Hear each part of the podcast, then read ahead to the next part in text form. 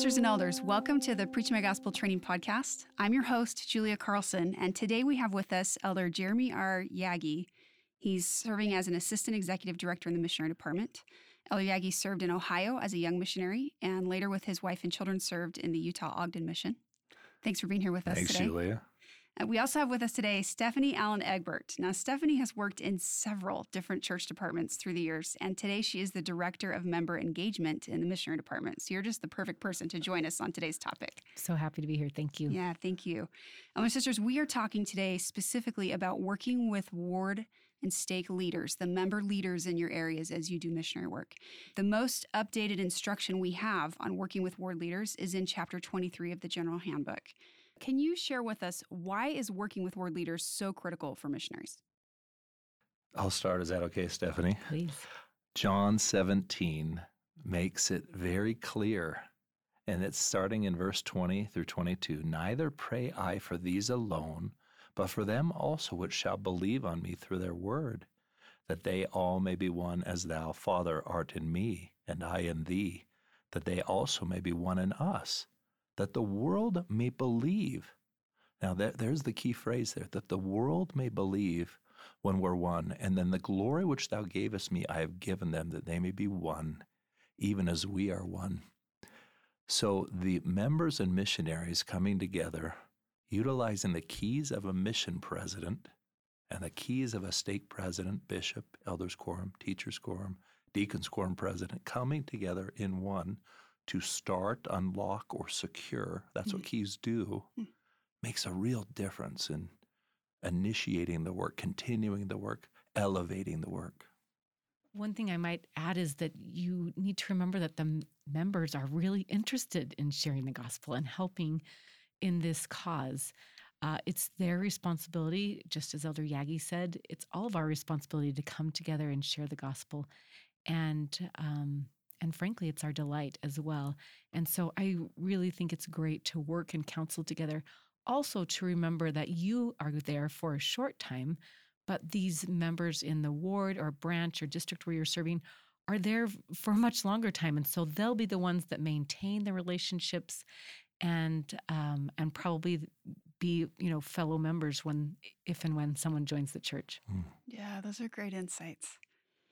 As you think about being in a ward or branch and think about being the ward leadership assigned to missionary work in that unit, what's the value that full time missionaries can bring as they're assigned to that ward and work with the ward leaders? I had the great opportunity two years ago to go to England and Wales with my father in law to visit his mission field. That's what he called it in Wales 50 years after he was there. Oh, wow. And we got to go to the branch that was now a stake where he was and to meet what was then a 16 or 17 year old boy, newly baptized, that since has gone on to be a bishop and a stake president and a temple president because he hung out with the missionaries hmm. the whole time they were there. He was like a third companion. And so I would just never underestimate your ability to influence not only those who you're teaching, but those in the ward from the youth all the way up to the leaders. It was just an amazing experience. And he kept saying over and over again, Elder Egbert, thank you so much for coming on your mission. Elder Egbert, thank you for changing my life. Look at all the fruits that are resulted of that. And this little teeny branch in Merthyr Tydfil in Wales. It was mm-hmm. amazing. I love that. That brings alive a scripture, Doctrine and Covenants 93. When connected, man may receive a fullness of joy, is what the scripture says. And it's kind of referring to the spirit and the body, but it's talking about these deep connections that we're wanting to establish. When missionaries prioritize connections with members, when members with the missionaries and their friends, oh, the roots go deep and you, you have a legacy like Elder Egbert had us. Yeah. I just love that example. You know, you're making me think about how the missionary purpose is that missionaries invite and help others to come unto Christ. And that in your ward or branch, wherever you're serving, those others include every member in the ward or the branch, you know? And for missionaries, uh, a ward leader has that same goal too that all the sisters in the Relief Society or all the elders in the Elders Quorum, all those families are coming into Christ. So if they can tap into the missionaries, helping them in that effort, um, the missionaries add a value that I think They really add this opportunity to strengthen the work that the ward or the stake is already trying to do, that they can unite in that way. I love I love those stories that you shared. Uh, let me ask you this. Sometimes working with ward leaders assigned to missionary work can be challenging. Are there any mistakes that you've seen missionaries make or maybe some some challenges that they face that they should be mindful of as they're trying to work with ward leaders? I would be delighted to share because I've only had the experience as a ward member. And um, I'll share a story that happened to me as a church employee, and then I'll relate it back to a ward setting. Um, I remember going to make a presentation with someone else to a member of the Quorum of the 70. And at the end, that person said, Thank you for supporting us in our work uh, to the member of the Quorum of the 70. And later on, somebody just gently corrected them and they said, Actually, we're supporting them in their work and mm-hmm. they're supporting the Lord in his work. And so I would just suggest that as missionaries, we're supporting the ward in their work and they in turn are supporting this the lord in his work. And so just remembering that you're there as a support and a help and strengthening agent as opposed to have people help you do your work as a missionary. And i think that changing that paradigm really makes all the difference because then you realize you're a servant in the hands of the lord to help and bless that ward or branch or district that you're in that mindset seems really significant. I love the mm-hmm. way you said that. I love that too. Sometimes full time missionaries are so eager, they may get out ahead of priesthood keys in the ward or the branch. Or sometimes a member is so eager and may get out ahead. And so those brief informal coordination meetings or the text chat or the WeChat or the um, you know the WhatsApp, those can be really powerful communication tools to ensure you're on the same page that's a great example. You know, this is reminding me as a missionary, I struggled sometimes. I would get so frustrated if we would ask the members and they just couldn't make time to do missionary work, this most important work, you know? And now I'm home and I'm a member and I can see all the things I'm responsible to do. And I wish I could go back to myself as a missionary and, and remind myself to be a little more patient with the members. Any other mistakes you think missionaries make or things they should be mindful of as they try to work with ward leaders? Well, in our efforts sometimes to follow the Savior's commission to teach repentance and baptize converts, we tend to get in, especially over eager or overzealous about let's baptize now. But remember, this is about not only you baptizing now, but the missionaries that follow you and the missionaries that follow them, and the members that are always there with your friends who you're teaching. And so sometimes taking the long view of how does our decision right now in the moment in the present affect missionaries a year from now, three mm. years from now, five years from now. Take the long view. President Nelson taught us about being myopic or narrow focused when we need to take the long view and see the big picture. The only thing I would add to that is is realizing that sometimes things that are done so quickly are quickly undone. Mm-hmm. And so mm. that's the importance of letting a person take enough time to really become converted and understand hmm. what they're the covenants that they're making. Yeah, you know, I think that's true for a person's conversion, and it's definitely can also be true for forming those connections or relationships with ward members, right? That a person, um, there's a lot we can do to help them get integrated into a ward or branch to meet people and start to feel comfortable. And if the missionaries will include that in their work, it may take a little longer, but the person will stick around longer too, like you said. What advice would you give missionaries as they attend ward council or missionary coordination meetings? Oh, Preach My Gospel has a great quote on page 216. In fact, if there's any place in Preach My Gospel you want to spend time learning about how to work better with members, it's page 216. And Preach My Gospel will be updated over time, but that's a great page. One of the quotes there says The Ward Council will take the lead in providing a friend, responsibility, and spiritual nourishment for new converts. And they'll take the lead um, a lot of times based on your invitations. It could be a branch council, it could be a group council, you could be working at a district level, but your invitations really matter there. Your soft, gentle, persuasive invitations as taught by the oath and covenant of the priesthood. You will help them as requested Priesthood leaders and members will do the fellowshipping with your assistance, but they need introductions to their friends. I know that these meetings are sometimes held inconsistently mm-hmm. and sometimes they're held consistently. And maybe a gentle, entreating response would be to help them have those meetings more consistently so that not just to help you, but to help all of them remember this um, engagement. And one of the things I've learned as I've, I've come into this role is that those meetings can be held various via various means and methodologies. So that can be a WhatsApp thread, it can be a hallway conversation, it can be a sit down formal meeting. Um, and so I don't necessarily am preaching, I'm not preaching to have a sit down meeting every week, but I really think that idea of consistently checking in and coordinating efforts is really important. And so as you can encourage that, that's wonderful. Again, don't be, you know, ab- absurd or obnoxious about it, but, uh, and then let them take the lead Yeah. and you follow in line. You know, you're bringing to my mind how important it would be for missionaries coming into an area to find out what works best for those members, right? To say, how would you like us to communicate with you? And, and what are the ways that are the easiest for you to get these types of information we're going to be bringing you?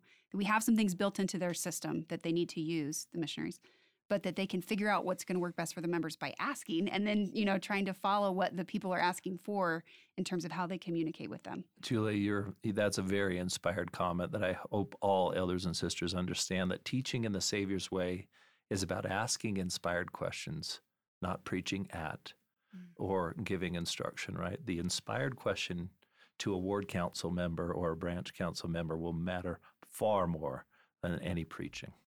Anything else you think about as missionaries attend a meeting? Let's say they've never been to one before. What should they expect? One of the things I've uh, learned about this meeting is it really should be individual focused. It should be all about who's being taught right now and who are new members and how are they progressing and how are they integrating into that local unit. And then, of course, are there other people that we would like to bring into this, you know, this group of interested friends? And so I think just making sure that those meetings stay focused on individuals and ways to to bless their lives. That's a good, always good practice. Yeah, Mhm. I love that. I've heard many of my senior brethren comment that the weekly planning meeting may be one of the most important meetings you attend. Hmm. Your weekly planning meeting with your companionship in preparation for the ward or branch council, and that they know ahead of time some of the individuals you'd like to talk about that have been on your mind that need a friend, that need nourishment by the good word of God. And so that weekly meeting on a Friday or a Saturday morning preceding the branch or ward council, I think is critical. It sounds, from what I'm hearing you say, we can know in advance what we're going to want to talk about. We could even communicate that in advance who we're going to want to talk about, right? And then people can have that time to think and prepare before they get to the meeting. I, I think that's right. Knowing that the bishop of the ward council or the branch president, they run the meeting, Yeah. and you might do a lot of listening in that meeting. And they may not always get to the people you want to talk about, but in time they will. Yeah. I that was well said. Amen. And I love the idea of helping people prepare because sometimes it's really hard in the moment to be like, how can you help us with this person? You're like, uh, I don't know yet. Yeah, so that yeah. advanced preparation is really beneficial, I think. Yeah. These are great thoughts. I just want to go to a meeting right now and do this better than I did it as a missionary. So what if my companion and I we want to work with the ward leaders in our area and we're having some difficulties. It's not going as well as we'd like it to go. What can we do? Where should we start? First thing not to do is run to your mission president. The first thing you should do is counsel with your companion and the Lord about how can we resolve this difficulty that seems to have beset us. And know, elders and sisters, the adversary would throw contention into any situation where he knows good things are on the horizon. Yeah. So contention will inevitably arise because the adversary does not want the good to happen. So counsel together and counsel with the Lord, counsel with a trusted priesthood leader or sister leader in that council, and ask them inspired questions about how to approach that situation. And then be patient and let it unfold. Patience will have her perfect work. We just need to let it unfold sometimes. That's pretty wise. Then let's go to this question. Um, thinking about missionaries working with ward leaders, what do we hope to see as missionaries are working with new or returning members in a local ward or branch?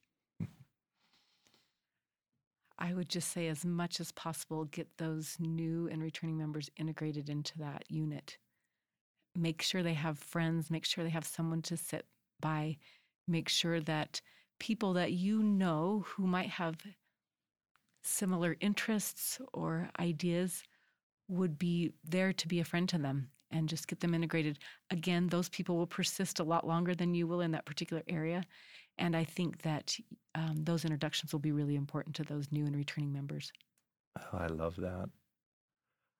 Alongside those introductions, a friend is to teach the importance of the altar in each of our units, whether that's a tabletop in a school building or a rented facility, through the power of the priesthood, that tabletop is turned into a temporary altar. In all of our chapels, even the sanctuary for sinners, where we all come every Sunday, there is the table of the Lord, whereon the ordinance of the sacrament is placed. Why do we come to that altar?